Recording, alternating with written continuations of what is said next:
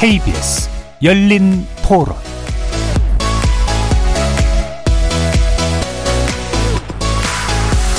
안녕하십니까. KBS 열린 토론 정준희입니다.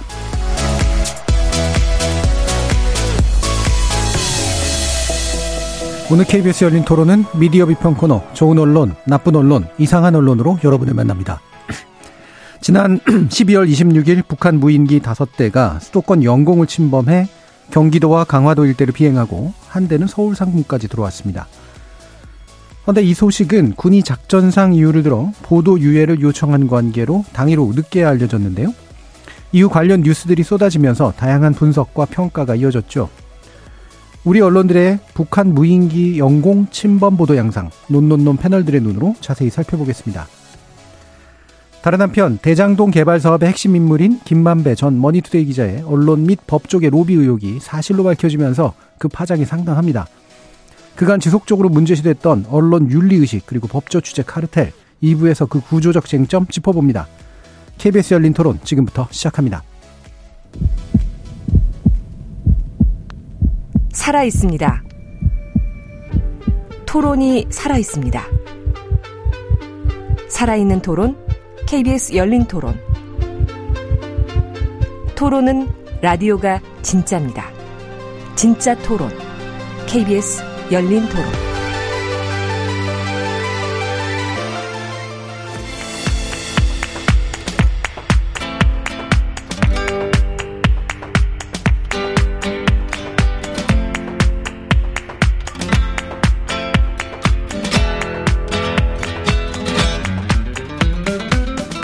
좋은 언론, 나쁜 언론, 이상한 언론?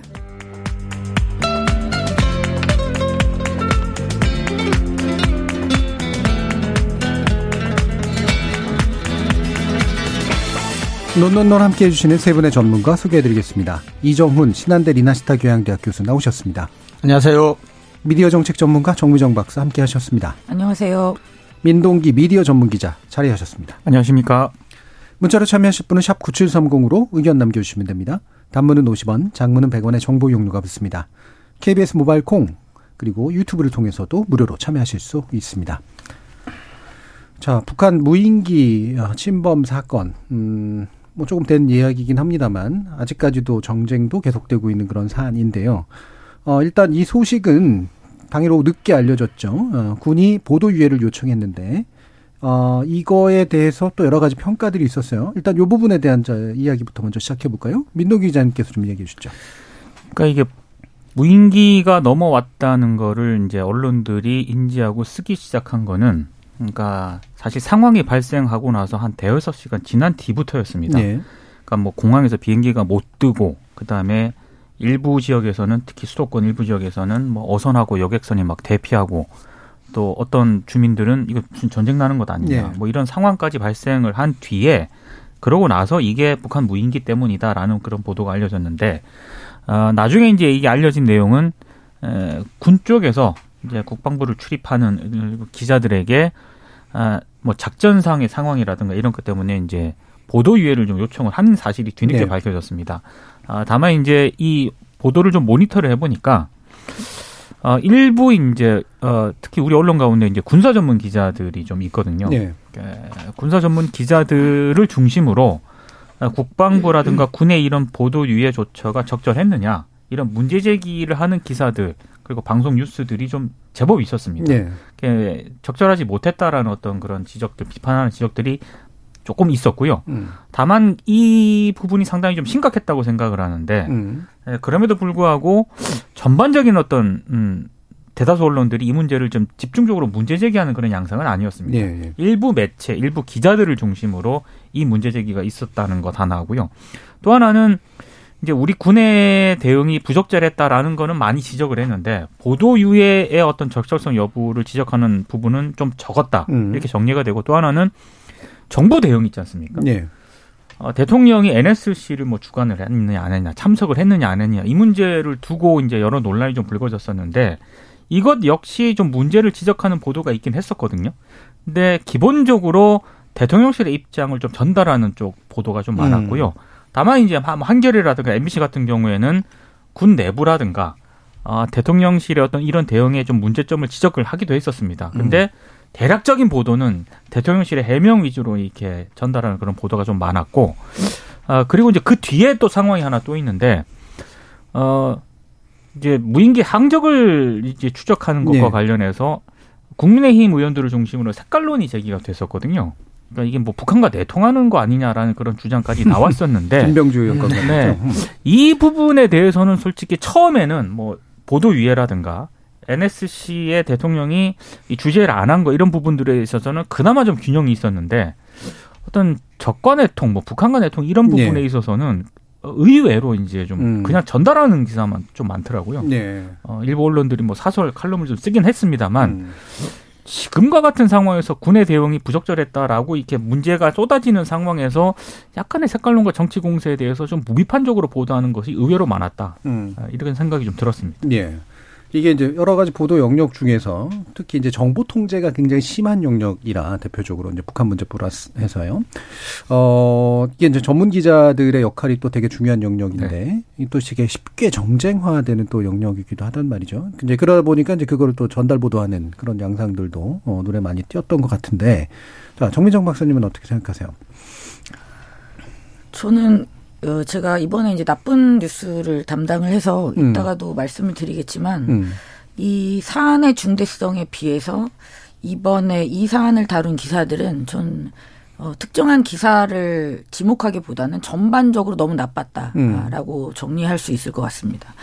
그러니까 이렇게 중대한 사안인 경우에 그리고 특히 정부의 미온적인 대응에 대해서 어, 어떤 지적들이 이렇게 나오고 있는 상황이라면 저는 정말 수많은 다양한 의견들이 쏟아졌어야 맞다고 생각하거든요. 음.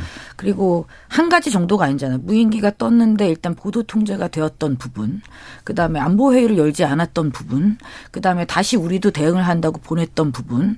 그러니까 이 사안의 세부적으로 다뤄야 될 중대한 이슈들이 또 굉장히 많거든요. 네. 그럼 그 각각에 대해서 충실하게 보도를 어느 정도 하고 있었느냐라고 볼 때는 기자님도 지금 말씀하셨듯이 대통령실에서 말하는 것을 그대로 받아 쓰는 것 이외에는 눈에 띌 만한 분석 기사가 너무 부족했다라고 음. 생각합니다. 예, 그렇죠. 눈에 띄는 분석 기사가 진짜 별로 없었던 것 같아요. 특히 어 저는 이날 당일 그 계속 기억나는데 어, 우리 군이 이제 비행기 보내가지고 잡는다, 만다, 잡는다, 네. 만다 그 얘기만 사실 굉장히 죽어라고 나왔었어요 처음에. 그, 그게 갖는 어떤 위험성, 음, 예. 뭐 이렇게 법적인 문제 등도 따져봐야 되지만 그렇게 대응하는 게 온당한 것이냐에 대한 것도 음. 언론들이 음. 평가를 해볼 만한 그런 부분이고요. 그리고 이제 가장 좀 제가 봤을 때 이 언론들이 이 부분을 좀 강하게 좀 문제 제기를 했었어야 된다라고 봤던 게 훈련이 부족했다. 네. 아, 무인기와 관련해서 저, 그러니까 이전 정부에서 음. 군대가. 근데 그거는 간단하게 팩트 체크만 하면 네. 확인이 되는 상황이거든요. 이미 무인기와 관련된 뭐 부대도 있었고요. 음. 그리고 계속해서 훈련하는 영상도 음. 국방 TV라는 곳에 가면 다 있습니다. 그러니까 음. 그 정도는 간단하게 팩트 체크가 가능한데도 불구하고 그게 팩트 체크하는 기사보다는 그냥 전달하는 그렇죠. 그런 멘, 그 리포트가 너무 많았습니다. 그러니까 네. 대통령이 그랬잖아요. 드론 부대를 빨리 만들겠다. 네. 그러면 바로 확인이 가능하다는 지금 말씀하셨듯이 네. 이미 있잖아요. 있죠.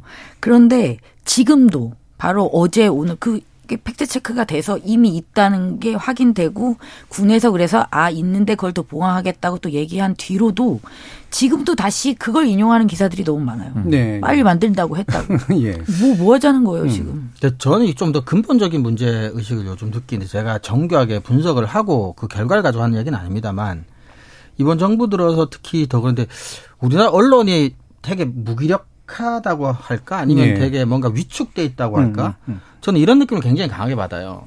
근데 우리나라 언론이 전통적으로 정통적으로 이렇게 깊이 있고 맥락 있는 정보 제공은 조금 비교적 취약한 반면에 정파성이 되게 강했기 때문에 생길 수 있는 그나마의 어떤 뭐 좋은 점이라고 굳이 얘기하자면 뭐 권력 감시 항상 이제 반대편에 대한 권력이긴 했지만 예.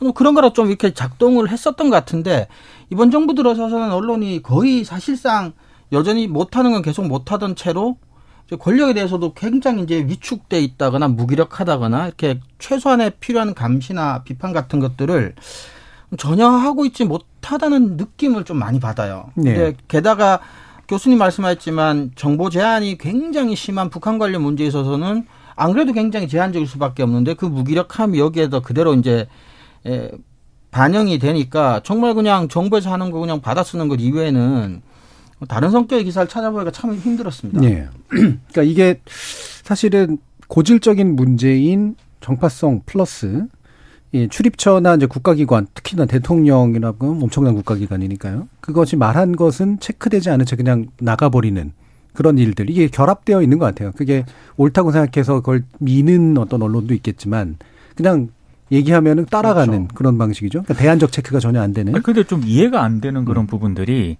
아까 일부 이제 기자긴 하지만 팩트 체크를 해서 그게 아니다라고 지적을 한 그런 예. 리포트도 있었단 말이에요. 네. 대표적으로 이제 SBS 같은 경우에 국방 전문 기자가 있습니다. 예. 그래서 뭐라고 얘기를 하냐면 2015년에 북한 소형 무인기를 잡겠다면서 수도방위사령부에 전담 부대를 설치를 했다. 그리고 육군에만 각종 무인기 3,000대 가까이 배치한 상태다. 그래서 장비나 부대가 부족해서 북한 무인기를 놓친 건지 아니면 매뉴얼과 훈련에 허점이 있는 것인지에 대해서는 면밀한 검증이 필요하다라고 보도를 했거든요. 네. 그러니까 저는 이 정도만 보도를 하더라도 대통령실이 내놓은 해명이 상당히 좀 어, 팩트가 아닐 가능성이 많다는 그런 부분들은 충분히 기자들이 인지를 하고 그렇죠. 있다고 보, 여지거든요 예. 다른 보도를 체크를 안 하는 건지 음. 심지어 국방 전문 기자가 이렇게까지 지적을 했으면은 그렇죠. 예. 이후 보도를 할 때 당연히 참고를 해야 되는 거 아닌가요? 음. 근데 전혀 안 해요 전혀. 예. 예. 그러니까 사안은 진전이 되잖아요. 예. 새로운 정보가 오고 뭐가 확인이 됐으면 그 다음 스텝으로 가야 그렇죠. 되는데 그렇죠. 계속 여기 머물러 있어요 예. 보도들이. 그러니까. 정말 이해가 안 갑니다. 진짜 보도자로 받아 쓰는 것 이외에는 정말 아무것도 안 하는 거예요. 그게 과거에는 언론수가 상대적으로 적고 종이신문 위주로 보도가 이루어지고 정시뉴스 위주로 보도가 이루어질 때는 그래도 맨 처음에 이제 그 약간 혼란스럽게 보도들이 가다가 네. 2보, 3보 지나면서부터는 확인된 보도 위주로 해서 쌓아 올려지는 그렇죠. 측면들이 그렇죠. 좀 있었잖아요. 맞아요. 예. 네. 근데 지금은 진짜 그게 전혀 네, 사라진 없어요. 거예요. 지금은 네. 항상 그 1단계예요. 예. 모든 오늘까지도 그냥 계속 1단계에 음. 머물러 예. 있어요. 그러니까 다른 언론을 신기해요. 또 보지도 않는다는 네. 얘기죠. 그러니까 일부 언론은 팩트 체크를 해서 네. 바로 잡으려고 하는데 음. 그것과 상관없이 상당히 많은 매체들이 음. 그냥 마이웨이식으로 그냥 계속 그러니까요. 인용 보도만 하거든요. 예. 이 상당히 문제인 것 같아요. 이런 보도 행태는. 이럴 수가 있었지. 예. 그렇죠. 이런 이슈를. 예. 그러니까 이런 게 기본적으로 저널리즘이라는 건 사실은 뭐 논문처럼 치밀하게 쓰여지는 건 아니지만 시간을 따라가면서 그래 나아지는 그렇죠. 원래 이제 그게 누적되거나 네, 개선되는 거잖아요. 분명히 있어야죠. 네. 그래서 초기 보도의 뭐 부정확성이나 이런 것들을 어느 정도 감안할 수 있는데 중후기 지나고 나면 사실은 어, 확인된 사실에 의해서 이루어져야 되는 영역들이 굉장히 좀 무시되고 있다. 남의 걸 정말 안 보는구나. 그리고 크로스 체크나 이런 것들에 대한 태도가 안 돼 있구나 이런 걸 확인하게 되죠. 지금 저기 유튜브로 미니님께서 정민정 박사님 힘내세요라고 올려주셨는데 어, 왜 힘을 내셔야 되는지 모르겠습니다만 자 이게 그 지금 또 한 가지 정쟁화되는 것 중에 하나가 이제 바로 어, 대응 조치로 무인 정찰기를 보낸 것을 두고 또 정전 위반, 협정 위반이다라는 또 그렇죠. 이제 민주당 측의 발언이 있었고 그러니까 또 이거 가지고는 또 여기 얘기들이 많이 왔다 갔다 했어요. 이 부분 정민정 네, 박사님 좀 그렇죠. 말씀 주시죠. 어, 이제 28일이었죠. 대통령실이 이제 북한에 우리 무인 정찰기를 보내서 필요하면 격추도 하고 관련 조치를 최대한 하라고 지시했고 음. 군에서는 또 내부적으로 전쟁까지 염두에 두고 있다 라고 이제 밝힌 바가 있습니다. 그리고 관련해서 이제 다수의 기사들이 나갔는데요. 저는 이것도 정말 굉장히 무서운 일이잖아요. 음. 전쟁을 불사하겠다. 그렇죠. 음. 우리도 쟤들이 한 것처럼 같이 강경하게 대응을 한다라고 했는데 기사들이 너무 드라이해요. 음. 그러니까 이렇게 충격적이고 이렇게 음. 무시무시한 음. 상황이 벌어지고 있는데 저희가 항상 주문했던 그 드라이함이 여기서. 아주 강하게 음. 음. 예, 드러났죠. 음. 그래서 뭐 조선일보 뭐 군 확전 각오하고 북에 무인기 두 대 보내 북은 탐지 못한 듯 저는 이 기사가 굉장히 인상적이었습니다. 음. 짧게 확정까지 각오하고 북한에 이제 무인기를 보냈어요. 근데 마지막에 뭐라고 마무리를 하냐면 북한에서는 탐지를 못한 것 같다. 그게 되게 유쾌한 기분이 좋은 뭔가 그런 느낌일까요? 음. 그 저는 이게 지금 탐지를 못했다 그냥 이렇게 마무리할 일이 아니잖아요. 음. 그러니까 우리가 이것을 보냈다는 것이 어떤 의미를 갖는지를 서술을 해야 되는데 예. 그런 기사들이 이제 많지는 않았습니다. 물론 이제 이것이 분명히 협정 위반을 감수한 행위다.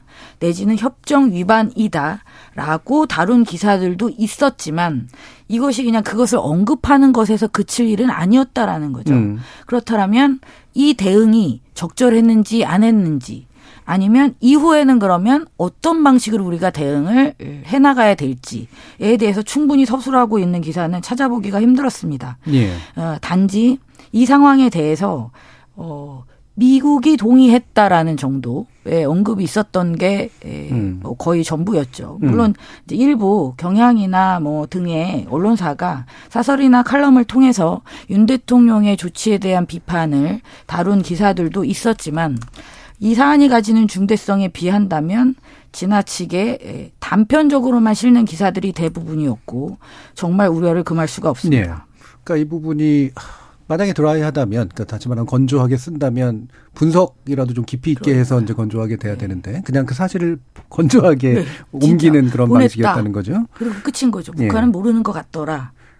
저희가 열린 토론에서 이제 사실 이거 있고 난 다음에 토론을 했는데 군사 전문가들의 이제 의견을 보면 약간 갈리긴 하는데 그러니까 무인기 같은 거 보내면 맞대응해서 보내는 게 맞다라고. 음. 그러니까 그게 정확한 이제 군사적 조치다라고 이제 생각하시는 분도 있고 또는 그게 이제 굳이 그럴 필요까지는 없었다. 그게 그렇게까지 실효성이 있는 조치는 아니다라고 얘기하시는 분도 있고 그래서 이건 의견이 갈릴 수는 있을 것 같아요. 근데 말씀처럼 이제 실제로 그럼 정전협정 위반이 아니냐. 북한은 위반한 거나 마찬가지니까. 그렇죠. 네. 그러면 동일하게 위반하는 것이 대응 조건으로 맞느냐 그렇지 않느냐.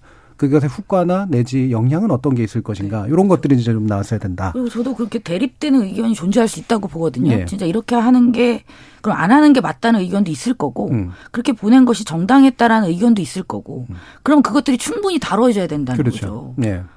근데 본질은 우리가 북한 무인기 항적이라든가 어, 이렇게 내려오는 거를 제대로 포착하지 못한 게 사실 이번 사건의 가장 핵심적인 문제 아닌가요? 그렇죠. 우리의 스스로의 비판의 관점에서 우리 군의 대응이 그렇죠. 굉장히 허점이 많았다라고 하는 것이고 그게 왜 몰랐는지를 그렇죠. 정말 정확하게 파악해야죠. 그리고 이게 나중에 지금 뭐 보도 유해를 통해서 뒤늦게 알려지기 시작을 했지만 나중에 일부 언론들이 우리 군의 대응이 진짜로 문제가 많았다라고 하는 후속 보도를 계속 내놓았거든요. 네. 그러니까 이를테면 무인기 항적을 포착하고 1시간 30분이 지나서야 무인기 대비 태세를 군이 발동을 했다라고 음. 합니다. 그러니까 이런 보도도 나중에는 나왔습니다. 네. 그러니까 이 1시간 30분이라고 하는 게 어, 이미 이 비행 금지 구역 안으로 들어왔을 시간이거든요. 근데 그런 시간 동안 그럼 군은 뭐 했느냐라는 음. 문제 제기가 일단 있었어야 되는데 이것도 제가 봤을 때 상당히 상황이 상당히 심각했는데 일부 언론만 지적을 했었고 또 하나는 수도방위 사령부가 아 1시간 30분 뒤에 무인기 무인 이제 대비 태세를 발령을 했는데 합참이 수도 방위 사령부가 자체적으로 이거를 포착을 했다라고 합니다. 그러면 합참이라든가 군이 이렇게 그 인지를 했으면은 당연히 수방사에 알려주는 게 네, 그렇죠. 군의 음. 이 맞지 않습니까? 커뮤니케이션상. 음. 근데 수방사에 안 알려줬다는 겁니다. 네. 그러면은 군의 대응도 문제였고 군 내부의 의사소통 문제였다는 보고 체계, 지휘 체계 같은 다 문제였다는 얘기거든요. 네. 그래서 정... 우리가 뭐 같이 맞대응을 해서 무인기를 보내고 이게 중요한 게 아니라 그러니까. 그럼 군 내부의 음. 대응이 상당히 문제였다라고 하는 게 본질적인 네. 문제인 왜 이런 거죠. 일이 벌어졌는지를 네. 그렇죠. 설명을 해줘야죠. 네. 그리고 이게 이제 정부에 따라서는 아마 상당한 비판들이 아마 나왔었었을 네. 텐데 그렇죠. 예전 같았으면 네. 또 이건 또 그렇게 많진 또 않은 것도 좀 신기한 일이고 지금 시간이 이렇게 지났는데 음. 아직도 모르잖아요 우리가 음. 이게 도대체 어떻게 벌어진 일인지. 자, 그래서 이런 정보 공유 같은 것들이 잘 안 된다. 그리고 대응이 잘 안 됐다. 이런 것들은 명확한데, 그럼 NSC 국가안전보장회의는 왜 열리지 않았을까? 뭐 여기에선 정부의 해명이나 이야기는 있었습니다만, 또 여기에 대해서도 이제 보도가 어떻게 나왔는지도 한번 짚어보죠. 이종 교수님. 그, 앞에 민 기자님께서 좀 말씀해 주셨지만, 어, 일단은 뭐, 윤 대통령은 이제 북한 무인기의 영공 침범 있을 당시에 이제 국가안전보장회의를 열지 않고 저녁 만찬을 즐겼다라는 사실이 이제 음. 좀 외부로 알려지면서 이제 비난으로 좀 있긴 했는데 근데 많은 언론들은 사실은 어, 이 NSC 즉 국가안전보장회의를 열지 않은 것에 대한 대통령실의 그 입장을 그대로 전달하는 쪽이 좀 다수였습니다. 어, 대통령실의 입장이란 거는 이제 대응의 시급성을 따져봤을 때 지금 토론하고 있을 때가 아니었다. 일종의 음. 전시 상황 또는 준전시 상황으로 상당히 엄중한 상황이었기 때문에 이거를 그냥 뭐 말로 어떻게 할 것보다는 바로 군사적으로 대응하는 게 훨씬 더 시급한 것이었다라는 게 대통령실의 공식적인 어, 입장이었고요. 그래서 언론들도 이제 이런 것들을 단순 전달하는 보도가 많았습니다. 그럼에도 불구하고 이제 일부 언론들 같은 경우는 그래도 서울 인근까지 북한의 무인기가 침범했는데도 대통령실에서 어, 공식 입장을 제때 내거나 대응하는 모습을 보여주지 않은 것 자체는 어, 비판받을 만한 대목이다. 이렇게 이제 비판하는 언론들도 이제 일부 있긴 했습니다. 하지만 반복적으로 말씀드리지만 대부분은 대통령실의 입장을 단순히 전달하거나 또는 여야의 입장을 이렇게 중립적으로 전달하는 형태의 보도가 아, 다수였습니다. 예. 이렇게 보도 내용 보면은 이런 NSC 소집은 대통령의 판단에 따라 이루어진다. 전 정권에서도 미소집 논란이 있었다. 이게 빠지지 않고 이제 이번에도 좀전 정권은 항상 예, 많이 나왔죠. 이게 정말 매뉴얼이 없나? 그냥 대통령의 판단은 어떻게 이루어지는 거죠? 그럼 보고하고 나서 할까요 말까요? 그러면 합시다 하면 하는 거고 이런 건지도 잘 모르겠고 그러니까 NSC를 언제 어떻게 해야 되며 의사결정들은 어떻게 이루어지는가 이게 대응 체계에 굉장히 중요한 부분일 텐데 거기에 대한 분석 기사도 또 없는 것 같고요. 그렇죠. 그래서 네. 국민들은 이게 열려도 안 열려도 왜 안 열렸는지 열렸는지 음. 열린 게 맞는지 안 열린 게 맞는지에 대한 판단 근거를 이제 가질 수가 없죠 시민들은. 네. 자 그러면은 이제 논논논의 본격적인 파트인 나쁜 보도 문제부터 짚어보겠습니다. 정미정 박사님. 네, 제가 아, 요 앞전에 말씀드렸다시피 뭐 특정한 기사를 가져올 필요는 없었던 것 같아요. 음. 저는 이번에 이 사안을 다룬 물론 100%라고 말하기는 당연히 힘들겠지만 다수의 기사들이 대부분 다 나빴다라는 말씀을 드리고 싶고 음. 그거를 뭐 구체적으로 다시 또 말씀드리지 않아도 다들 이해하시리라고 생각합니다. 그리고 제가 주로 이제 지적을 하고 싶었던 건 이제 좀 전에 우리가 지금 이야기를 나눈 NSC에 대한 문제를 또 이야기하고 싶은데요. 그러니까 대통령실이 전쟁 중에는 토론을 하지 않는다라는 이야기를 했잖아요. 네. 그러면 이거는 이 사안이 전쟁에 비준될 만큼 비견될 네. 만큼 네. 비견될 만큼 엄중한 사안이다라는 것을 저는 인정했다라고 보거든요. 음. 그렇다면 더더욱 열렸어야 되는 거죠. 음. 왜냐하면 그렇게 넘어왔다는 것을 대통령의 보고로 받고 대통령이 딱 판단을 혼자 해서 할 만큼 가벼운 사안이 아니기 때문에 책임질 수 있는 사람들이 다 모여서 보고를 듣고 종합적으로 판단을 해야 한다. 그렇다면 그냥 한다 안 한다를 떠나서 보도들은 NSC가 어떤 목적으로 그다음에 누구로 구성된 그다음에 언제 열려야 되는 어떠한 위상을 가지는 어떠한 기능을 수행하는 회의인지서부터 설명을 했어야죠. 보도는. 음. 그냥 NSC가 열렸다 안 열렸다 대통령이 이렇게 판단했다로 끝날 게 아니라 음. 그럼 이 회의가 어떤 회의인지를 설명을 했어야 된다고 봐요. 근데 어떤 언론사도 NSC에 대해서 어떤 설명을 하거나 이게 중대하다거나 그렇기 때문에 대통령실의 판단이 맞다거나 틀리다거나를 아무도 다루지 않고 그냥 전쟁 중에 토론을 안 하는 것과 같다는 얘기를 앵무새처럼 전달만 하고 있다라는 거죠. 그러면 위중한 상황에서 하지 않아도 되는 NSC를 애초에 왜 만들었을까요? 그러니까 이거는 전반적으로 다 말이 안 되는 얘기입니다. 그래서 저는 이런 식의 음, 대통령실의 반응을 그대로 옮기는 다수의 기사들이 정말 나빴고 국민의 생명 안전과 아주 밀접한 관련이 있는 안보 사안에 있어서 언론들이 이런 태도를 가지는 것은 정말 매우 위험하다라는 말씀을 드리고 싶습니다. 예. 아까도 지적된 부분이 이제 전반적인 그 경향에서 나쁜 경향으로 이제 얘기가 된 건데 다시 한번 한번 얘기를 해보죠. 이게 정파성이 작동을 하는 걸까? 그러니까 정부마다 또 되게 대응 방식이 되게 다르잖아요. 특히 NSC 문제는 지난 정부에서는 미사일 쏠 때마다 이제 여론이 안 연연하고 매번 이제 얘기가 되던 거였는데 지금은 또 아니고. 음. 정파성이 작동하는 것 같습니다. 음. 제가 이제 하도 전임 정권, 전임 정권 이런 얘기를 많이 해서 제가 기사를 좀 검색을 했거든요. 네. 그러니까 전임 정권 문재인 전 대통령이 NSC를 열지 않았다라고 비판하는 기사들이 어마어마하게 음. 많습니다. 근데 그 중에서 제가 아 정말 특이하다라고 해서 음. 어 제가 사진 캡처까지 좀 해왔는데 예, 예. 뉴데일리가 2019년 8월 6일자에 쓴 기사거든요. 음. 제목이 사람을 찾습니다. 이름 문재인 특히 NSC 불참. 음. 제목이에요 이게. 음. 그리고 일본에는 중대도전 강경 발언을 하면서 13일 동안 미사일 8발 이틀에 한 발꼴로 쏘고 있는 북한에는 침묵하고 있다. 이런 기사거든요. 그러니까 엄청나게 많은데 이런 정도로 기사를 썼습니다.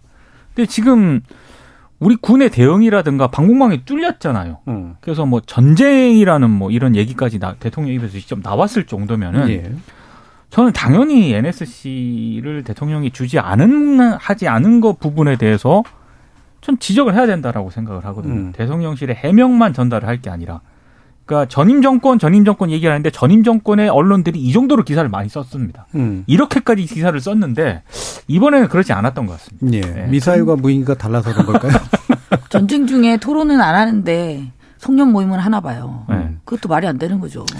아 근데 제가 뭐 군대에서 뭐 병장으로 제대한 것밖에 안 되긴 하지만 뭐 전쟁하고 작전 회의는 이렇게 둘중 하나밖에 할 수 없는 걸까요? 아, 예. 어, 저는 뭐 전쟁 중이라 토론이나 회의는 하지 않는다라는 설명 해명은 조금 납득이 잘 안 가고요. 네.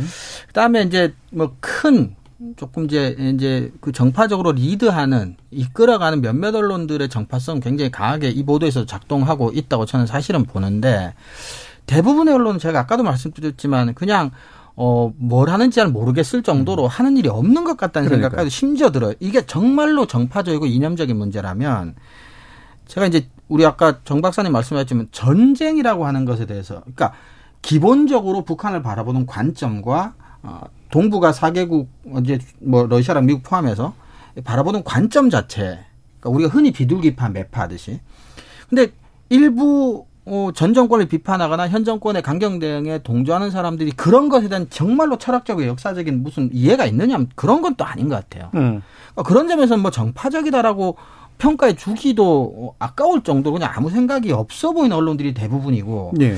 일부 강경하게 이제 드라이브를 거는 언론들은 어, 계속해서 어, 북한에 대해서 그런 이론적인 어, 이, 어, 이념적인 입장을 견지해 왔으니까 그런 사람들은 여전히 정파적으로 이 문제를 바라보는 게 아닌가. 그리고 어, 대통령실 또는 윤석열 대통령의 대응도 어, 그럼 뭐 저, 지속적으로 정파적으로 우리나라 보수들이 강경 보수들이 해왔던 입장을 이제 견지하고 있는 것이고 그런 점에서 본다면 문제는 늘 해오던 몇몇 언론이 아니라 그냥 평범한 대다수의 언론들이 너무너무 이제 제 할 일을 하고 있지 않고 아무 생각이 없는 것이 정말 큰 문제인 것 같습니다. 예.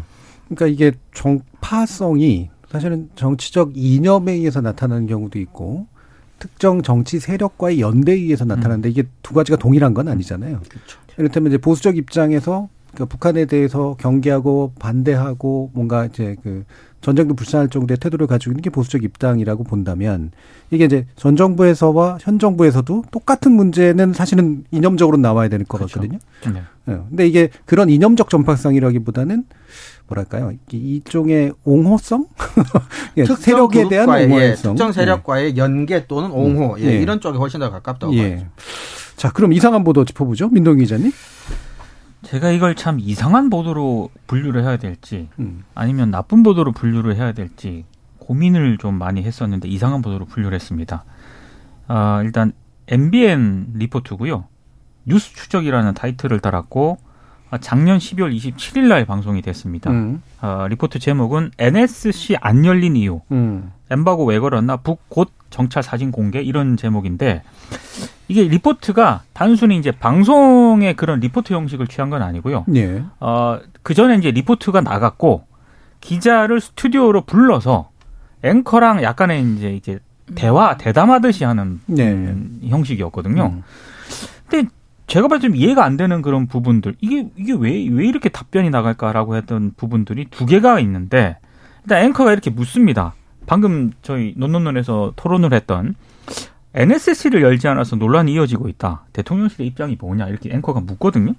근데 MBN 기자 얘기는 이렇게 쭉 대통령실 입장을 얘기를 하면서 대응의 시급성을 따져봤을 때 NSC를 열어서 논의할 시간이 없었다. 음. 상당히 엄중한 상황이었다라고 짐작되는 대목입니다. 북한 도발에 대한 NSC 소집은 대통령의 판단에 따라 이루어집니다. 따라서 음.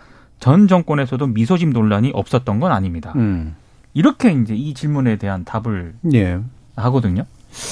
뭔 소리예요? 그래서 이게 음. 이게 그냥 대통령실의 해명 입장을 그냥 전달을 하고 이 입장에 대한 어떤 그 취재한 내용을 붙여주면 될 것 같은데 그래서 아뭐 NOC 소집을 안 한 게 대통령의 판단에 따라 이루어지는 것이기 때문에 별 문제 없었다는 건지. 음. 그 뒤에 마지막 문장은 또 전 정권에서도 미소집 논란이 없었던 것 아니다. 음. 그래서 문제가 없었다는 건지. 음.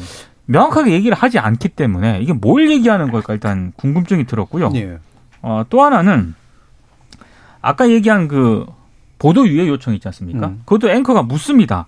무인기 도발이 있었다면 바로 언론에 공개했어야 하는 것 아니냐 이런 지적도 있는데 어떻게 생각하느냐라는 취지로 묻거든요.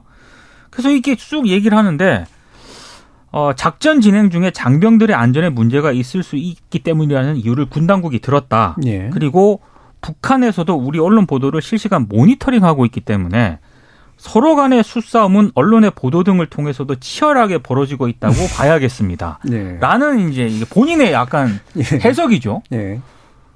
그래서 이게 아니 지금 언론에 공개했어야 되는 거 아닌가요?라고 앵커가 물었는데 좀 다른 얘기를 하고 있다라고 생각을 하거든요. 네. 엉뚱한 얘기를 하고 있다라고 생각을 하기 때문에 아 이거는 A라고 물었는데 Z라고 얘기하는 그런 상황이 음. 된게 아닌가. 기자 스스로도 자기가 정보전의 일원으로서 뭔가 참여하고 있다고 생각하나 보네요. 그래서 이제 북한이 우리 언론 보도를 모니터링하고 있기 때문에 이게 수싸움의 일환으로 예. 군 당국이 이렇게 했다라고 하는 거를 본인의 해석을 덧붙여서 음. 저는 이제 전했다라고 생각을 하는데 이게 올바른 해석인가 하여튼 여러모로 네. 처음에는 좀 이 나쁘다라고 생각을 했다가 음. 예, 참 이상하다라는 음. 생각이 좀 들었습니다. 예. 그러니까 방금 아까도 잠깐 나온 기사긴 합니다만 이게 제목에도 보면 세 개의 질문이 있거든요. 안 열린 이유, 엠바고 왜 그렇나, 정찰 사진 공개하나 이거잖아요. 네. 세 개의 질문에 답이 없어요. 답이 없습니다. 예. 예. 명확하게 답은 없고 전 차라리 그냥 건조하게 음. 대통령실 입장이 뭐냐 앵커가 물었을 때 대통령의 입장은 이런 것이다. 음. 그 넘어가고 보도 위에 뭐 이렇게 했어야 되는 거 아니냐, 공개했어야 되는 거 아니냐. 라는 얘기 분명히 비판적인 여론이 있었거든요. 음. 그러면 대통령실 입장 얘기하고 군당국 입장 얘기하고 여기에 대한 비판 여론이 있다 이런 있다 하고 넘어갔으면 좋은데 예. 제 개인적인 입장에서는 매우 불필요한 음. 사족을 붙임으로써 리포트가 굉장히 이상해졌다. 예. 네, 이런 생각이 좀 들었습니다. 굳이 그렇게 따로 앉아서 왜 그걸 했을까요? 그러니까 굳이 이럴 거면은 네. 저는 음. 그 기자를 거기 불러서 안 스튜디오에 불러올 이유가 없었다라고 네. 생각을 합니다. 예. 이런 게 보통 투웨이인데 네. 네. 현장에 있는 현장감을 주기 위해서 보통 하잖아요. 네, 네, 보낼 때는 현장에 있을 이유가 별로 없는 대답들이었다는 그러니까. 얘기죠, 그러니까. 그렇습니다. 음. 그 프로그램을 대응할 만큼의 취재 정보는 없는 상태에서 음. 어, 대답을 하려다 보니까 또 뭐 앵무새처럼 하기는 싫고 음. 그러다 보니까 없는 정보에 다급하게 이상한 해석들을 갖다 붙여서 음. 뭐 그렇게 한 것 같네요. 그러니까 그렇다고 보도도 아니고 해석도 아니고. 그러니까 좀 좀 제 기준으로 봤을 때는 이상한 지금 보도가 돼버렸다. 예. 예. 자, 박민호 님이 언론들 정말 문제가 많습니다. 노무현 문재인 정부 시절엔 날카롭게 비판하다 못해 팩트까지 왜곡될 정도로 신속하게 보도하더니 최근에는 아예 입을 닫아버린 듯 언급을 안 하니 문제라고 여겨집니다라는 그런 말씀 주셨는데요. 그래도 좋은 보도는 뭐가 있었는지 이정우 교수님. 네, 저는 사실은 그 좋은 보도로 가지고 오고 싶었던 게 있었습니다. 우리가 지금 네 명이서 사실 앞에서 얘기했던 그런 내용인데 가장 필요한 보도, 즉 군은 왜 막지 못했으며 음. 어떻게 방지했어야만 했을까를 다루는 어, 시사인의 2023년 1월 6일 온라인에 실린 북한 무인기 뜨자 서울에서 벌어진 일이라는 제목의 기사가 있었습니다. 근데 네.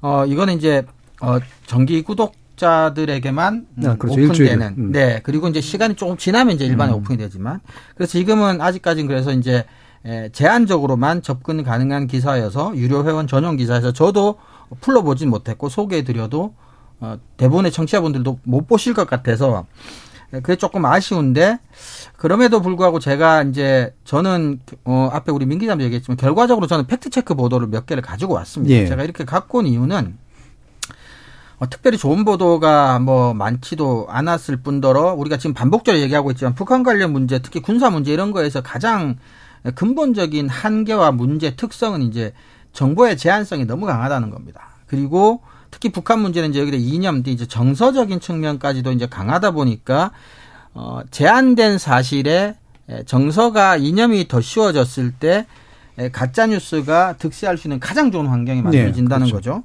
그러면 이런 상황에서 언론이 그나마도 그러면 어, 할 수 있는 어, 기능 역할 같은 게 뭘까? 그러면 알려진 사실만이라도 좀 음. 확인을 해줘서 음.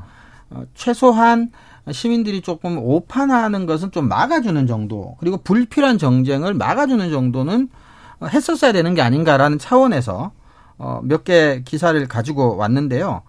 어, 사실은 이것도 보면 언론이 했다기보다는 이제 민원연에서 팩트 체크하는 결과를 이제 몇 개 언론이 좀 보도를 한 겁니다. 예. 미디어 오늘, 그다음 미디어스, 오마이뉴스 등에서 특히 이제 주호영 대표의 이제 북한 무인기를 제대로 막지 못한 건 사실은 전 정부 잘못이다라고 하는 주장과 조선일보의 사설이 왜 이렇게까지 일치를 하느냐라는 음. 것에서 이제 사실은 어 최근에 이제 몇몇 보도에서 알려졌듯이 사실은 문재인 정부 때 뭐 다뭐 뭐 대응체가 있었다 만들어졌었다라는 얘기들을 좀 팩트 체크를 하고 또 어, 조선일보의 과거 보도를 통해서 조선일보 자체가 지금 한 입으로 두말하는 상황이라는 예. 것도 이제 각기 음. 보여주는 그런 기사입니다. 그래서 이제 뭐 어, 특정 정치인, 특정 언론 얘기 길게 하고 싶진 않지만 그리고 이제 또 하나는 뉴스원의 기사인데요. 어, 북한 무인기 대응 전력 예산이 50% 삭감이 됐다. 뭐 이런 것도 현 사안과 관련해서 이제 위, 좀 국민들의 이제 위기감, 불안감을 조성하는 그런 기사인데 이것 또한 이제 뉴스원이 팩트 체크를 해서 어, 삭감이 된 건 맞으나 직전 연도에서 어 401억 원이 전액 이월된 부분이 있기 때문에 예. 사실상으로는 사업 추진하는데 아무런 문제가 없다. 음, 불용 예산이었던 얘기죠. 네. 예. 그래서 이런 두 가지 종류의 팩트 체크 기사를 가지고 와 봤습니다. 예. 그래서 뭐 사실 이런 시기는 팩트 체크 기사가 제일 나을 수밖에 그렇죠. 없을 것 같아요. 네, 네, 그게 제일 필요한 부분이기도 하고.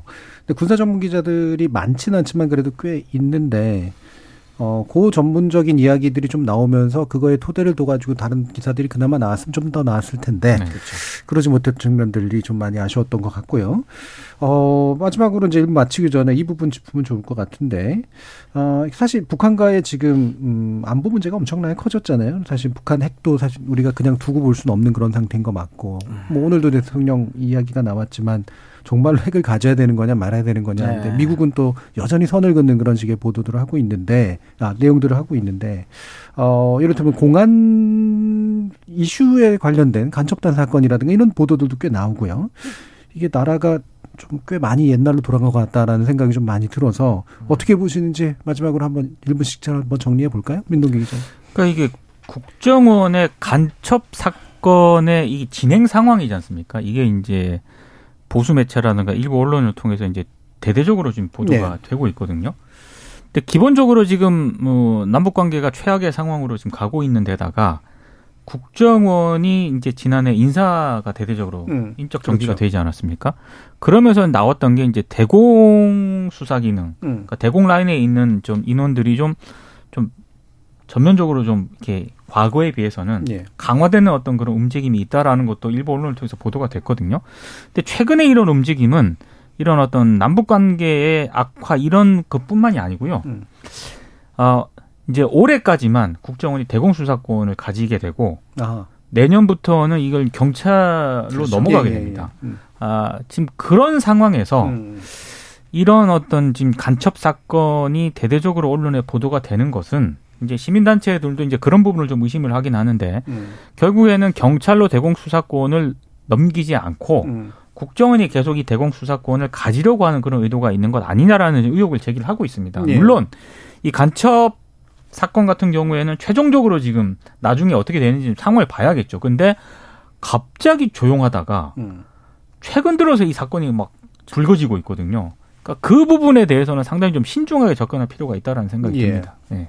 생뚱맞다라는 느낌이 많이 들었는데 이게 또 보도는 많았고 말씀처럼 이제 이게 아, 국가정보원이 대공 기능을 넘기고 싶지 않기 때문에 조직의 존재감을 과시하려고 하는 시도가 아니냐라는 의혹들도 이제 있는 상태다. 정미정 박사님. 저도 국정원의 의지가 어느 정도 드러난다고 음. 어, 의심하고 있는 음, 건 동의를 합니다. 지금 민 기자님 말씀하신 대로 저도 동의를 하고 어 그리고 지금 정부가 가지고 있는 기조와 국정원의 어떤 의지가 또 잘 맞아떨어졌기 때문에 네. 이런 식의 보도가 또 강하게 나갈 수가 있다라는 생각을 하고 있습니다. 그래서 특히 지금 대북 관계가 이렇게 안 좋아지면서 이게 뭐라고 할까요? 서로 시너지를 내면서 같이 음. 이 방향으로 계속 음. 갈수 있겠죠. 주의 깊게 이 보도들을 계속 살펴봐야 될 것 같습니다. 예. 자, 이정훈 교수님. 네, 그 국정원뿐만 아니라 사실은 검찰도 이제 경찰과의 수사권 조정 이런 것들이 한참 음. 뜨거운 음. 이슈였고요. 그리고 실제로 이제 이 사건이 뭐 창원을 중심으로 뭐 이렇게 이야기를 되고 있는데 뭐 서울에 있는 검찰과 국정원이 이제 함께 경찰을 이제 제외시키고 수사를 하고 있는 이런 상황에서 보자면 어 국가 중앙 사정기관의 어떤 그런 뭐 방금 말씀하신 그런 의심들은 좀 살만한 그런 정황은 있는 것 같아요. 제가 뭐 음. 뭐 확실한 물증을 가지고 있는 건 아니지만 근데 어쨌거나 저는 사실은 정 교수님도 말씀하셨지만 어, 대통령과 대통령실의 뭐 언론관 같은 것도 그렇고 이런 문제도 그렇고 너무 갑자기 십수년 전이나 예. 이십 년 전으로 뭐 돌아가는 것 같은 음. 느낌. 어, 그래서 어 이게 어떤 의도에서 나왔느냐도 물론 중요하지만 어 우리가 지금까지 이렇게 민주주의를 발전시켜 오면서 가지고 왔었던 뭐 어떤 사회 투명성이라든지 네. 뭐 다양성이라든지 이런 것들이 급격히 좀 위축되는 게 아닐까 좀 저는 우려가 됩니다. 네, 알겠습니다. 자, KBS 열린 토론 논논논은 이제 북한 관련 보도와 함께 최근에 있었던 이제 무인기 어, 보도 관련된 내용으로 좀 짚어봤고요. 이어지는 2부에서 최근 상당히 심각한 어, 관심을 불러일으키고 있는 김만배 로비 의혹 사건 가지고 이야기 나눠보도록 하겠습니다. 여러분은 KBS 열린 토론과 함께하고 계십니다.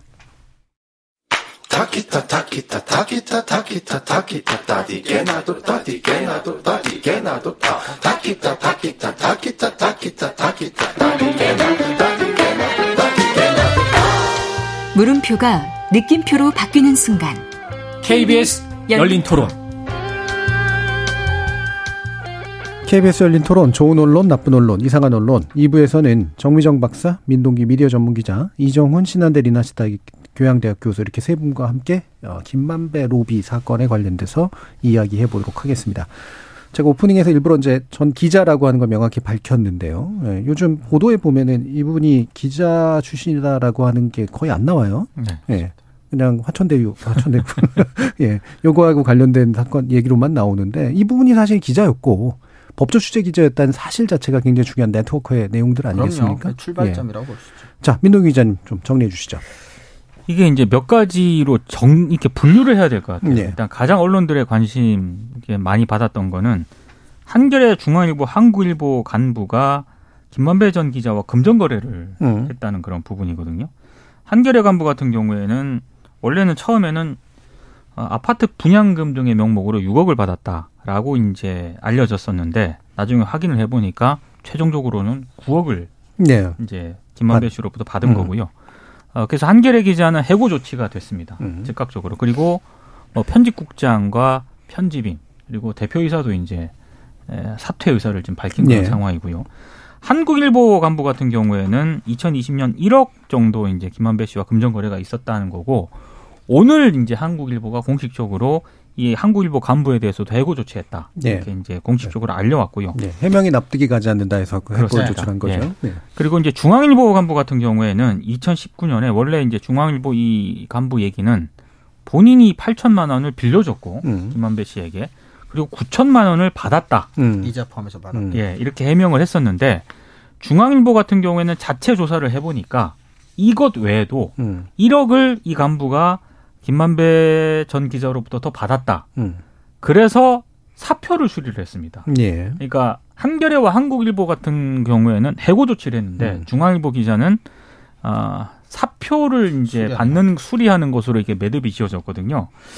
그래서 이건 상당히 언론 윤리적으로 좀 문제가 제기가 됐던 그런 부분인데, 음. 근데 이것만 있었던 건 아닙니다. 예. 아, 두 번째 이제 카테고리로 굳이 분류를 하자면 김만배 씨가 기자들하고 골프를 음. 많이 친 것 같아요. 그래서 이른바 골프 접대를 하면서 기자 한 사람당 적게는 100만 원, 많게는 수백만 원을 냈다 이런 증언이 검찰 수사에서 나왔거든요. 네. 그렇다라고 한다면은 골프를 뭐 한두 기자만 쳤을 리는 없고요. 음. 많은 기자와 또 많은 매체가 아마 이 부분에 좀 포함이 됐을 텐데 음. 상대적으로 이 부분은 좀 주목을 못 받고 있습니다. 어, 이 금전 거래를 한 음. 기자는 상당히 좀 여론의 문매를 맡고 있는데 음.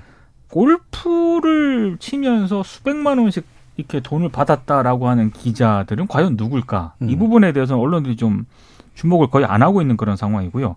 또 하나는 상품권을 또 받은 기자들이 있습니다. 예. 예. 상품권 같은 경우에는 굉장히 오랫동안 좀 받았던 것 같아요. 김만배 씨가 2016년부터 2020년까지 대장동 사업을 위해서 선후배 기자들을 관리해야 한다면서 거의 매년 명절 때마다 뭐 500만 원에서 700만 원 정도 상당의 상품권을 챙겼다라고 하는 거고요. 어, 이제 대장동 일당이라고 언론들이 표현을 썼는데 남욱 변호사 같은 경우에는 설 추석 때마다 2016년에서 2018년 사이에 200만 원씩 총 1,200만 원을 김만배 씨에게 줬다는 거고 음. 정영학 회계사 같은 경우에는 2016년부터 2020년까지 2천만 원치 정도의 상품권을 김만배 씨에게 전달을 했다는 겁니다. 그러면 이 상품권을 받은 기자들은 또 누군가? 예. 그리고 정영학 녹취록에서도 언급이 되지만 김만배 씨가 이렇게 얘기를 하지 않습니까? 대장동 막느라고 너무 지친다. 돈도 많이 들고. 음. 그래서 정영학 회계사가 형님 맨날 기자들 먹여 살리신다면서요. 상품권을 건네 건네거든요. 여기에 대한 김만배 씨의 답은 기자들은 현찰이 필요해. 음. 이렇게 답을 합니다. 음. 그럼 상품권 말고 또 현찰을 준 기자들도 있다는 거 아니겠습니까? 예. 그럼 이, 이 기자들은 또 누군가? 예. 여러 가지 파문이 확산되고 있는 상황입니다. 예.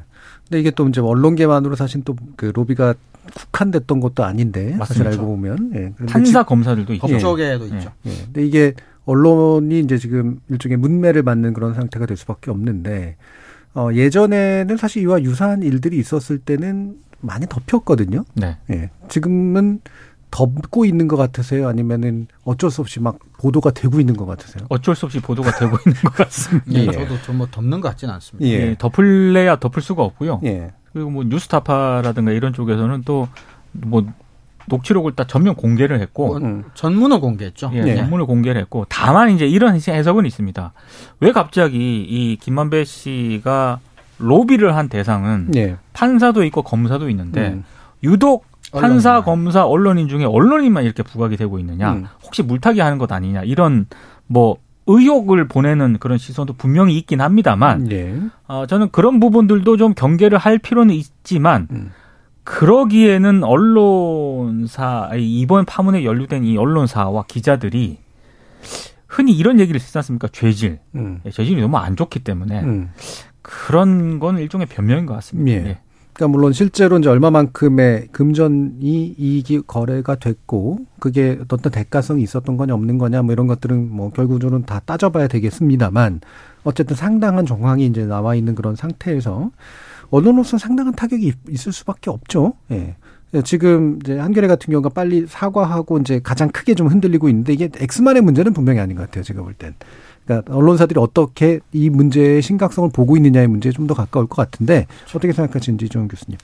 그 사실은 방금 민 기자님 말씀하셨지만 여러 가지 석연치 않은 부분은 분명히 있어요. 음. 왜 지금 왜 언론사만 그렇지만 방금 또 말씀하셨다시피 그런 것으로 어떻게 하기에는 너무 되게 광범위한 알려진 거는 세계 언론사밖에 안 되지만 그래서 어, 한겨레 같은 경우는 더 더군다나 그런 것 같습니다. 뭐 정치도 그렇지만 소위 이제 진보적인 세력들이나 진보적인 사람들은 어, 좀 상대적으로 윤리적인 기준을 스스로에게 또 좀 더 엄격하게 또 가지고 또 그것이 또 어, 일종의 무기였기 음. 때문에 예, 상대적으로 한겨레 신문이 받는 타격이 훨씬 더 큰것 네. 같고 음. 그래서 훨씬 더 강하고 빠르게 예, 대응을 하고 있는 것 같습니다. 근데 나중에 조금 더 이야기할 기회가 있을지 모르겠지만 저는 이게 이제 뭐 특정 언론인이나 언론사의 윤리 문제로 그칠 수는 없는 것 같아요. 아까 교수님도 방금 시작하실 때 말씀하셨지만 2부 시작할 때 사실 문제의 출발은 그 출입처라고 하는 게 갖는 작은 장점들을 묻을 만큼의 큰 문제점이 계속해서 지적되어 왔었는데도 그것을 예. 끌고 온 지금 현재 상황 이것들을 좀 근본적으로 되돌아볼 필요가 있고 개선할 음. 필요가 있다라고 저는 생각을 합니다. 예. 저는 사실 이거 사건 자, 자, 지난해 지지난해부터 얘기될 때부터도 계속 이 얘기를 했는데 김만배라는 인물이 굉장히 제일 중요하고 이 김만배라는 인물이 법조 취재 기자 경력을 가지고 굉장히 마당발로 활동을 했다는 게 굉장히 중요하다. 그리고 그것 때문에 이게 이제 문제의 핵심은 지자체 인허가권을 가지고 있는 지자체와 개발 사업 민간 사업자의 문제도 있지만 중요한 건 그것을 가능하게 만들어낸 네트워크가 있는데 이 네트워크가 아무나 형성할 수 있는 네트워크가 아니다. 그렇죠. 어. 이게 법조 기자의 어떤 어, 출입처가 가지고 있는 독특함 우리가 여러 번 지적을 했지만 그리고 이분이 뭐 형님 형님 하는 분들이 법조계에 되게 많고 아우아우 하는 분들이 언론계 엄청나게 많은 상태잖아요. 이게 이제 보여주는 그런 상징성이 굉장히 크다고 보는데 그래서 저는 구조적이라고 생각을 하는 거죠. 정미정 박사님 어떠세요? 그래서 저는 걱정이 되는 게 네. 지금 어떤 언론사도 여기에서 지금 빠져나가기 힘들 거라는 생각이 들고 앞으로 네. 또 어떤 정보가 또 나오게 되면 이 사안의 본질에 다가갈 수 있는 보도가 지금이야말로 가장 필요한데 네. 과연 그걸 누가 감당할 수 있을까요? 그렇죠. 저는 그래서 더 걱정이 됩니다. 예. 어, 이 사안은 정말 그 누군가에게 유리한 정보만 취사 선택돼서 오픈될 가능성이 더 높아지고 있고 음. 그리고 이 사안의 본질을 정말 다루어야 될 언론사는 지금 다 존재 가치를 부정당하는 수준까지 지금 다 망가졌고 예. 그래서 이 사안은 갈수록 더 아, 더 걱정이 됩니다. 네. 진짜. 되게 지저분해질 가능성이 굉장히 네. 높죠. 그러니까 말씀처럼 언론의 문제를 제대로 지적하는 그런 보도들이 필요하고 분석도 필요한데 헐- 설령 그런들 믿겠느냐 그러니까요. 이거잖아요. 그렇죠. 네. 예. 그러니까 사실 이렇게 정말 큰 일입니다. 한겨레 한국일보 중앙일보 간부 문제만 너무 부각이 됐기 때문에 다른 문제들은 잘 부각이 안 되는데요. 이를테면 채널A 기자 같은 경우에는 명품 신발을 받았느니 이런 논란도 있지 않습니까? 그렇죠. 그렇죠. 명품이 아니었다. 뭐 이렇게 해명이 나오기도 했고. 아, 그리고 사실은 이런 김만배 씨의 돈과 상품권 어떤 금전적인 거래뿐만이 아니고요. 이미 화천대유를 했을 때 일부 전직 기자들하고 고문 계약을 또 예. 맺기도 했습니다. 이를테면 뭐 중앙일간지에서 논설위원 지낸 분을 갖다가 연봉 1억 2천만 원에 화천대유 고문 계약을 하고 2021년 6월부터 9월까지 3,500만 원을 또 주기도 했고요. 또 경제일간지 선임 기자 출신을 또 화천대유 홍보실장으로 지내면서 연봉 6천만 원 고문 계약을 맺기도 했고 이분 같은 경우에는 2019년 7월부터 27개월 7개월간 총 9천만 원을 또 급여로 받기도 했고요. 그리고 민영통신사 부국장이던 분을 또 연봉 3,600만 원의 고문 계약을 맺었고요. 그러니까 이렇게 에, 언론인 출신들을 화천대유로 끌어들였거든요. 이분들이 역할이 뭐였을까? 예. 저는 이것도 검증을 해야 된다라고 생각을 하고. 그러니까 어, 김만배 씨가 법조팀장 머니투데이 법조팀장을 오래 하지 않았습니까? 근데 그 법조를 출입했던 기자들한테 듣는 얘기는 기사를 거의 안 썼다라고 하거든요. 음. 실제로 쓴 기사를 검색이 잘 안 됩니다. 예. 법조팀장으로 있으면서. 어, 그러면 그 법조팀장, 법조를 출입하는 기자들 사이에서는 이 법조 기자단이 굉장히 폐쇄적이기 때문에 굉장히 오래 출입을 했는데 기사를 잘 안 쓴다 그러면은 이미 알거든요. 그런 알죠. 얘기 정도는. 음. 그리고 후보에 법조 출입하는 다른 뭐 타사 기자들은 물론이고 그 기자들한테 굉장히 또 잘했다라고 하고요. 음.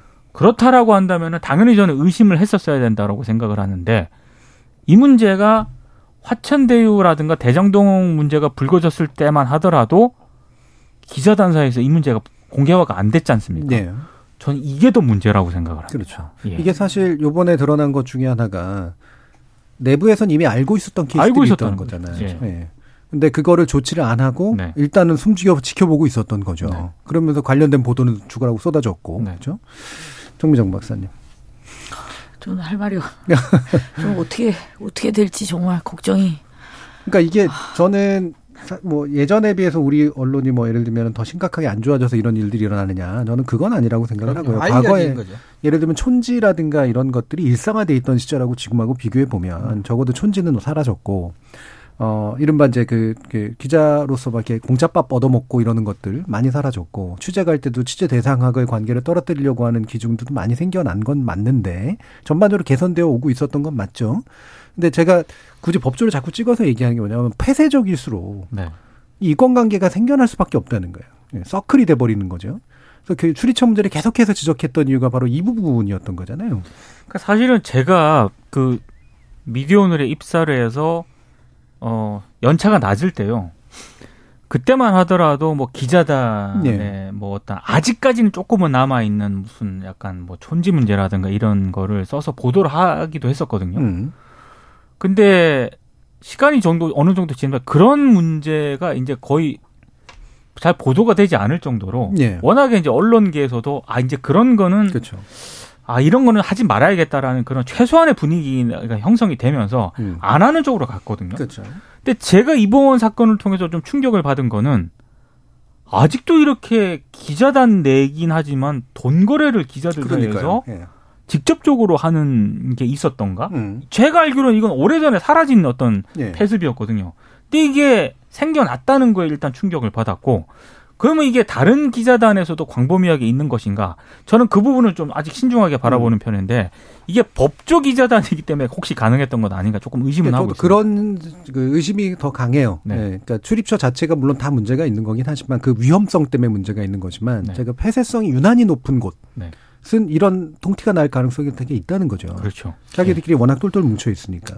그리고 그 출입하는 상대가 법원이나 검찰이라고 하는 것이 갖는 특수성도 있죠. 그렇죠. 어, 뭔가를 예를 들어 나쁜 해서는 안 될 일을 도모하고자 의도한 사람이 있다면 김만배 전 기자처럼 어, 필요로 하는 것들이 이제 법적인 것들, 뭐 언론, 뭐 근데 그 사람들이 그 두 세력이 은밀하고 폐쇄적으로 모여 있는 곳이잖아요. 네. 그러니까 어, 법조 기자단이라고 하는 건 사실은 계속해서 문제가 생기려면 생길 수 있는 위험성을 계속해서 안고 있었던 건데 말씀 제 우리가 지금 계속하고 있지만 어, 그냥 방치하고 눈 감고 거기서 주는 취재 편이나 여러 가지 것들 때문에 그냥 눈 감고 덮고 있었던 거죠. 네. 결과적으로. 그래서 저는 이번 사안에 대해서 모든 언론사가 자체 조사를 실시해야 된다고 그렇죠. 봅니다. 네. 네. 내부적으로 조사를 실시해서 나온 것을 투명하게 밝히고 음. 그 다음에 이것을 그러면 어떻게 해결할 것인가를 전체 언론사 뭐 그게 기자 협회가 될 수도 있겠고 그러니까 전체가 모여서 같이 논의할 수 있는 어떤 구조가 반드시 있고 그다음에 거기에서 진짜 이런 구조적인 문제들 있잖아요. 법조만의 문제인지 아니면 아닌지. 그렇다면 이 출입처에서 기반한 이 문제를 어떻게 해결할 것인지.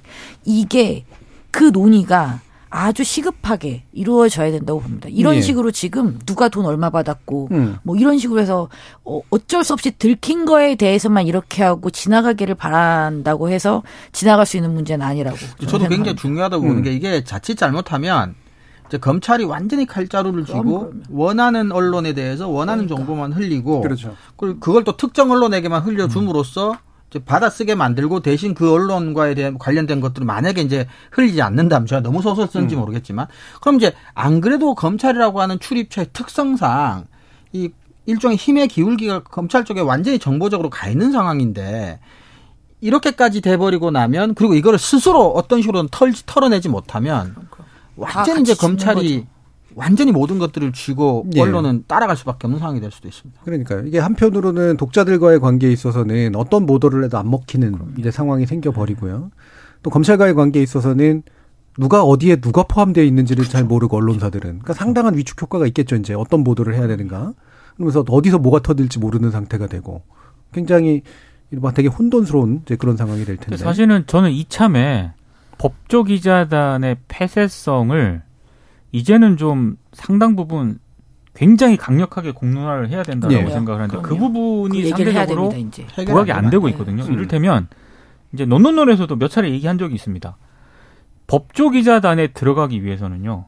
법조 기자단에 가입되지 않은 매체와 기자들이 법조 기자단에 가입돼 있는 기자들을 상대로 로비를 합니다. 네. 그리고 그게 통과되는 과정이 다른 기자단하고 비교가 되지 아, 않을 정도로 어마어마하게 폐쇄적이고 음. 지검 고검 대검을 통과해야 되거든요. 네. 그러니까 지검 고검을 통과했더라도 음. 흔히 말해서 삼심제예요 그게.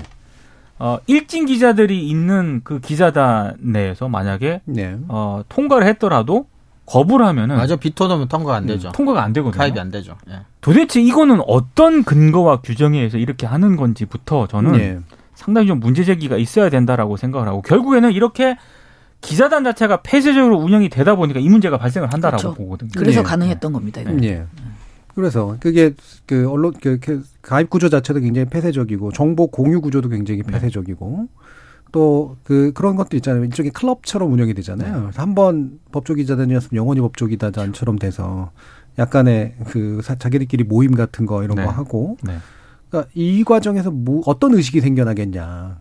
라는 거죠. 결국 이게 부정부패가 생겨난다라고 다 그렇죠. 자동 결론을 내는 것만은 아니지만 폐쇄적일수록 당연히 이럴 수밖에 없는 문제라는 거예요. 강력한 동조 현상들이 서로 간에 네. 생길 거고요. 그리고 언론사가 컨트롤 못했다는 얘기잖아요. 이 법조 기자들을. 네, 됐죠. 왜냐하면 잘 모르거나 그렇죠. 이들의 소속감은 언론사보다는 오히려 그쪽에 더 가까웠을 가능성이 높죠. 제가 무슨 얘기를 들었냐면은 그 이번에 중앙일보 사표 수리된 중앙일보 그 간부 같은 경우에는 법 법조 기자를 굉장히 오래 출입을 했다라고 해요. 음. 근데 제가 아는 기자는 본인이 연차 낮을 때 그때부터 있었다라고 하는데 음. 그 뒤에도 이제 로테이션이 되잖아요. 음. 법조 기자 이제 출입을 하는 기자들이 계속 로테이션이 되는데도 그분은 계속 있더라. 네, 그렇죠. 그래서 제가 저한테 이 얘기를 해준 기자의 얘기는 저분은 롤이 따로 있는 것 아닌가 이렇게 의심이 네, 들 네. 정도로 굉장히 오래 아닌. 있었다라고 음. 하거든요. 그건 김만배 씨도 마찬가지입니다. 그렇죠. 예. 그렇죠. 그러니까 이게 상당히 이게 왜 가능하냐? 폐쇄적이 때문에 가능하다고 생각하거든요. 네. 물론 이제 한 분야를 오래 취재한 굉장한 전문 기자다라고 얘기할 수도 있겠지만 아까 김만배 씨 케이스처럼 기사를, 기사를 안 쓴다는 네. 거죠. 네. 그렇다면 다른 역할이 있는 게 아니냐. 뭔가 이쪽에 네트워크를 관리하는 역할이라든가 그렇죠. 이런 의심들이 나올 수밖에 없고 그리고 사실 언론사에서 그 보도 의제를 설정하는 게 주로 법조에서 많이 나오잖아요. 예. 네. 아무래도 거기가 고급 정보들 이른바 이런 것들이 많고 그게 결국은 사람들의 이목을 끌고 그러다 보니까는 거기서 가져온 걸 가지고 나는 취재 방향을 잡아야 되는 그런 일들이 생겨버리는 거. 이게 이제 이번 사태에서 좀 많이 나타나는데 자 기자협회 측이 이제 성명서를 일단 발표는 했어요. 그리고 사과 입장도 표명했고 뭐 기자협회 측도 난감하겠습니다만 그 내용을 좀 평가해봤으면 좋겠습니다. 이게 이걸 평가한다는 것도 좀 우스운데 좀 맥을 잘 짚고 있나 사실은 어떻게 보세요, 민 기자님? 그러니까 이게 뭐라 그럴까요? 이게 해야 해서 한 거죠. 뭐. 음. 네, 이런 논평, 이런 대형 사건이 터지고 나서 기자협회라든가 이렇게 논평을 낼 때 어, 논평 내용 자체는 맞는 얘기죠. 음. 근데 약간 좀 공허하다는 좀 그러니까. 느낌이 예, 예. 듭니다. 왜냐하면 어, 원론적인 얘기를 많이 쓰거든요. 음. 그럼 이런 부분이에요. 기자는 권력을 감시하고 국민의 알 권리를 충족시켜주기 위해 어느 직군보다도 높은 윤리 의식과 함께 공정하고 정의로워야 한다. 예. 근데 그런 기자들이 금전적으로 부당한 이득을 취했다는 의혹은 그 자체만으로도 저널리즘에 상당한 생채기를 남겼고 일선 기자들에게 허탈감을 안겨줬다. 그래서 해당 언론사의 철저한 진상조사와 합당한 징계, 재발 방직책 마련을 촉구한다. 그리고 해당 언론사의 진상조사가 모두 끝나면 기자협회 차원의 징계도 논의할 것이다. 이제 이게 이제 핵심적인 내용인데 예. 일단 기본적으로 어 중앙일보 같은 경우는 사표 수리하는 것으로 끝내지 음. 않았습니까? 음. 그러면은 이 기자협회 차원에서 이걸 어떻게 징계를 하겠다는 건지도 일단 의문이고요. 그렇죠. 뭐 기자협회원이 아니게 되는 정도죠, 뭐. 네. 그러니까 그게 실질적으로 어떤 실효성이 있나 일단 이런 음. 의문이 들고 그리고 저는 이 문제가 어 기자 개인의 윤리 의식 문제일 수도 있지만 어 앞서 이제 정준 교수님도 음. 얘기하셨고 정미정 박사님도 얘기를 하셨지만 구조적인 문제일 수도 있거든요. 네. 그 구조적인 문제가 어떤 거냐? 저는 기자단 문제가 상당히 크다고 생각합니다. 그렇죠. 그러면은 기자협회의 논평은 음. 기자단의 어떤 법조 기자단의 폐쇄성을 지적하는 이런 쪽으로 갔었어야 된다라고 생각을 하는데 음. 좀 제가 생각했던 방향하고는 좀 다른 방향인 것 같아요. 네, 그러니까 사실은 하나만한 올바른 얘기를 하고 네. 예를 들면 일선 기자들에게 허탈감 안겨줬다 맞거든요. 사실은 네. 진짜 이런 취재 기자단에 들어가지 못하고 열심히 이제 자기 취재를 하는 사람들에게는 손가락질을 받으면 굉장히 열받겠죠. 이런 금전적인 이득을 취할 기회조차 사실 없는 경우들도 네. 많을 텐데 맞는 말이긴 한데 그래서 특정 언론사나 특정 기자들을 대상으로 아니, 특정 언론사뿐만이 아니라 언론 집단 전체나 기자 전 집단 전체에 대해서 동일한 문제를 가지고 있을 거야라고 손가락질하는 건 올바른 일은 아닙니다만 근데 왜 그러면 그, 그 부분을 해결해 주려면 뭐가 문제, 문제였는지를 스스로 얘기를 해야 되는데 그 얘기가 하나도 없어요. 그렇죠. 음. 만약에 이렇게 그냥 공허한 얘기, 즉 높은 윤리의식과 함께 공정하고 정의로워야 한다라는 것에서부터 원인을 찾는다면 재발 방지식 얘기하는데 그러면 뭐 어, 정의롭게 만들어줘야 되는데 사람을 어떻게 정의롭게 뭐 이거 해결책이 없는 거죠. 사실 원인이 이런 데서 찾는다면 근데 이건 절대로 기자 개인의 윤리의식 차원의 문제는 전 아니라고 보고요. 음. 우리나라 언론이 가지고 있는 구조적인 문제. 민 기자님 잘 아시겠지만 출입처에 들어 들락거리는 기자들이 취재만 하는 건 아닙니다. 언론사를 위해서 정보 수집이라고 하는 소위 말해서 그런 것도 해야 되고 그래서 법이 갖는 음, 법원이나 검찰이 갖는 우리 사회에서 어떤 그런 힘 이런 것들을 위해서 또 기자들이 출입처에서 해야 될 일들도 여러 가지가 있고 이런 구조적인 문제를 좀 더 기자협회는 솔직하게 툭 터놓고 인정을 하고 뭐 여기 한번 우리가 해결하기 위해서 머리 좀 맞대보자라는 정도의 최소한의 어떤 그렇죠. 이야기는 좀 나왔어야 되지 않았나. 예. 아, 저는 그렇게 생각을 합니다. 너무 좀 추상적이고 어, 하나만한 얘기 어떻게 될 것 같아요? 기자님은 그래도 기자들 분위기를 좀 아시니까 저는 뭐 저희가 지금 이걸 네. 어떻게 해야 된다라는 당위는 얘기할 수 있는데 네. 어떻게 해야 되는 문제가 아니고요. 제가 좀 뭐라고 그럴까 이게 약간 좀 답답하다는 생각이 네. 드는 게 이게 이런 사건이 터지면은 최소한 수년 전에는 자정 운동 뭐 이런 게 예, 예. 일어나곤 했었습니다. 예, 예. 정말로 좀 부끄러워하고 이런 분위기가 예. 있었거든요. 근데 제가 저는 그래도 언론계 내부 취재 좀 오래 했었고 음. 이 사건이 가지는 심각성은 매우 심각하다고 생각을 하는데 음. 그 심각성에 비해서 기자협회나 음. 언론 노조나 음. 어, 언론 네. 현업 단체들의 반응은 비지근하죠. 매우 그러니까 음. 매우 미온적이고 뭐 이렇게 별 반응이 없어요. 제 제 기준으로 봤을 때. 네. 물론 난감함의 표현일 수도 있을 텐데. 그죠? 근데 제가 일부에서 얘기했던 그 특유의 그 부정적인 것으로 저는 한 얘기죠. 무기력하고 눈치 보고 아무것도 안 하는 듯한 뭐 이런 것들이 저는 이렇게 정말 심각할 더 이상 심각할 수 없는 사태에 있어서 저는 그런 그래서 어떻게 될 것 같냐면 제가 뭐 점쟁이는 아니지만 저는 계속 엎드려서 그냥 이 바람 지나가기만 이 비바람 지나가기만 기다리자라는 게 저는 기자들의 기본적인 마인드 같아요. 밖에서 보기에는. 그러니까 여러 가지 난감함을 제가 얘기한 게 언론사 내부의 문제를 가지고 또 함부로 얘기할 수 없는 것도 있을 테고 또 회원사들이기도 하고 회원 회원들이기도 그렇죠. 하니까 그렇겠지만 저는 적어도 이 얘기는 해야 된다고 생각하거든요. 기자협회 차원에서 왜 이런 문제가 발생했는지를 그렇죠. 나름대로 진상 조사하겠다. 그렇죠. 그리고 이게 구조적인 문제라면 우리 기자협회 차원에서 여기에 대한 입장을 내겠다. 그렇죠. 네, 그게 자정 운동이 됐건 뭐건 간에 앞으로 예를 들면 법조 기자단은 어, 어, 뭐야 어, 폐쇄성을 좀 더 개선하기 위한 어떤 뭔가를 만든다거나 어, 이런 기자단이 가지고 있는 문제점들, 네트워크의 문제점들을 짚어보겠다라거나 뭔가 백서를 내겠다거나 좀 충분히 가능할 것 같은데. 저는 처음 나오는 기자협회의 성명서에 예. 그 약속이 담겨 있었어야 그렇죠. 된다고 봐요. 예. 당연히 상황이 이렇게 터졌어. 자, 우리는 이 상황을 굉장히 엄중하게 바라보고 있고 음. 일단 국민들한테 사과한다. 그래서 앞으로 우리는 이것, 이것, 이것을 하겠다. 음. 네. 그걸 얘기해야죠. 그렇죠. 당연히 그렇죠. 예. 지금 이 타이밍에 이런 하나만한 소리를 해야 되니까 하는 거 말고. 그러니까 해당 언론사의 철저한 진상조사와 합당한 징계, 재발 방지적 말을 촉구한다는데요. 이게 그러니까. 이게 유체 유체일따라법이라는 예. 거죠. 자기들은 안 하겠다는 네. 거죠. 할 게 없다는 이게 얘기죠. 개별 언론사 안에서만 해결할 문제가 아니라는 거죠. 그러니까 근데 앞에 나온 얘기는 뭐냐면 기자 집단에 대해서 어 되게 좀 무기력하게 만드는 그런 손가락질이 생길 거 우려하고 있는 거잖아요. 네. 그럼 기자 집단 전반에 미치는 문제라는 걸 인지하고 있다는 건데. 그리고 사실 한겨레 한국일보 중앙일보도요. 음. 그럼 이게 이 기자 개인만의 문제였던가? 음. 그게 아니고 이걸 계기로 그럼 다른 출입처는 문제가 없는가? 그렇죠. 이렇게 나가야 점검을 해야죠. 전반적으로 점검을. 그 기자협회는 그걸 그렇게 해야 된다라고 얘기를 해야 되는 거고. 네. 이게 각자 따로 놀고 있는 것 같아서 굉장히 그러니까, 좀 음. 우려가 됩니다. 그러니까 기자협회라는 조직이 왜 중요하냐면 그게 기자 집단의 어떤 직업적 윤리를 감당하는 기관이 돼야 되기 때문에 그렇죠. 그렇죠. 그래서 전체 어쨌든 제일 많은 기자들을 모아놓은 협회라고 한다면 적어도 이거는 기자 집단에 대한 부당한 공격을 없애기 위해서라도 네. 우리 기자 집단이 스스로 자정할 수 있는 방안에 대해서 고민을 하는 것 이게 나왔어야 된다. 그 부분이 제일 아쉬웠다라고 얘기할 수 있을 것 같습니다. 자, 박상수님께서 언론계의 자정 노력만으로 문제 해결 불가능합니다. 투명하게 정보를 공개하도록 시스템상으로 만들어 놓는 게 필요하다고 봅니다라는 그런 의견도 주셨습니다. 자, 오늘 KBS 열린 토론 미디어 비평 코너 논논논은 이것으로 모두 마무리하겠습니다. 오늘 함께 해주신 세 분, 민동기 미디어 전문 기자, 신한대 리나시타 교양대학 이종훈 교수, 그리고 정미정 박사 세 분 모두 수고하셨습니다. 감사합니다. 고맙습니다. 감사합니다.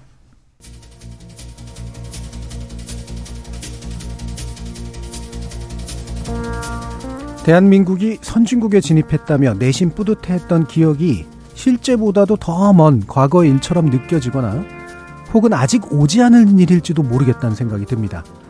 사회 발전의 과정은 단지 부유해짐의 역사가 아니라 특권을 해체하고 부정부패를 줄여가는 역사, 즉 투명성과 평등성을 넓혀가는 역사야 될 텐데 이것을 위한 선도적 기관이어야 될 법조계 그리고 언론계가 한갓 특권적 부패 카르텔로 서로 연결되어 있었던 걸까 하는 이 지극한 태행의 분위기가 너무나 안타깝습니다. 지금까지 KBS 열린 토론 정준이었습니다.